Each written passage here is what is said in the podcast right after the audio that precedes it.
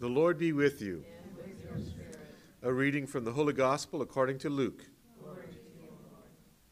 the tax collectors and sinners were all drawing near to listen to Jesus, but the Pharisees and scribes began to complain, saying, This man welcomes sinners and eats with them. So Jesus addressed this parable to them. What man among you, having a hundred sheep and losing one of them, would not leave the ninety nine in the desert and go after the lost one until he finds it? And when he finds it, he sets it on his shoulders with great joy. And upon his arrival home, he calls together his friends and neighbors and says to them, Rejoice with me because I have found my lost sheep. I tell you, in just the same way, there will be more joy in heaven over one sinner who repents than over 99 righteous people who have no need of repentance. Or what woman, having ten coins and losing one, would not light a lamp and sweep the house, searching carefully until she finds it? And when she does find it, she calls together her friends and neighbors and says, Rejoice with me, because I found the coin that I lost. In just the same way, I tell you, there will be rejoicing among the angels of God over one sinner who repents. The Gospel of the Lord. Praise, Praise to you, Lord Jesus Christ. Luke chapter 15 is one of the best chapters in the book of Luke because it's all about lost and found.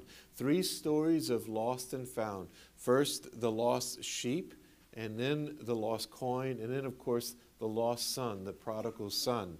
And what's striking about the story, if you look at the actual words of the, of the chapter, how many times Jesus uses the word joy or some derivative of joy, like rejoice?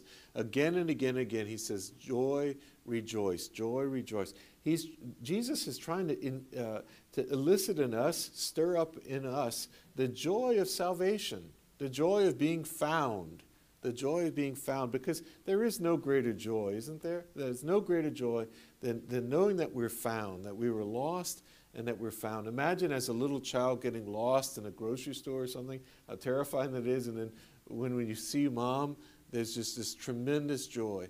That's the joy that Jesus wants us to experience all the time, knowing that we're found, that we're, we're found by our Savior, by the Good Shepherd who goes after the lost sheep. And it juxtaposes against the Pharisees, who are the most joyless people on the planet. They're always complaining, they're always unhappy, they're always angry and upset and, and, and prideful. And I think the reason why they're joyless is because they've never experienced themselves as lost. And because they've never experienced themselves as lost, they can't experience themselves as found. You, you have to experience yourself as lost first.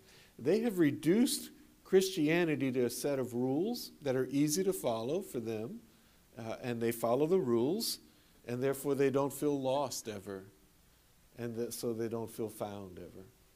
And they miss out on that joyful experience of salvation. This compared with St. Paul, who says, Hey, I was a Pharisee, and I accomplished just as much as all the other Pharisees, but I toss it all away. In the first reading, he says, I counted all as loss after I experienced being found by Christ. Pope Benedict said a wonderful thing. He said, Christianity is not so much a creed as it is a relationship with a divine person, a relationship with Jesus Christ. It's not a creed, it's a relationship with a divine person. And, and so, anytime we're sad about anything in the world, we can stop and say, But you know what? I'm saved by Jesus Christ. I'm found. Amazing grace, how sweet the sound. It saved a wretch like me. I once was lost, but now I'm found. I was blind, but now I see.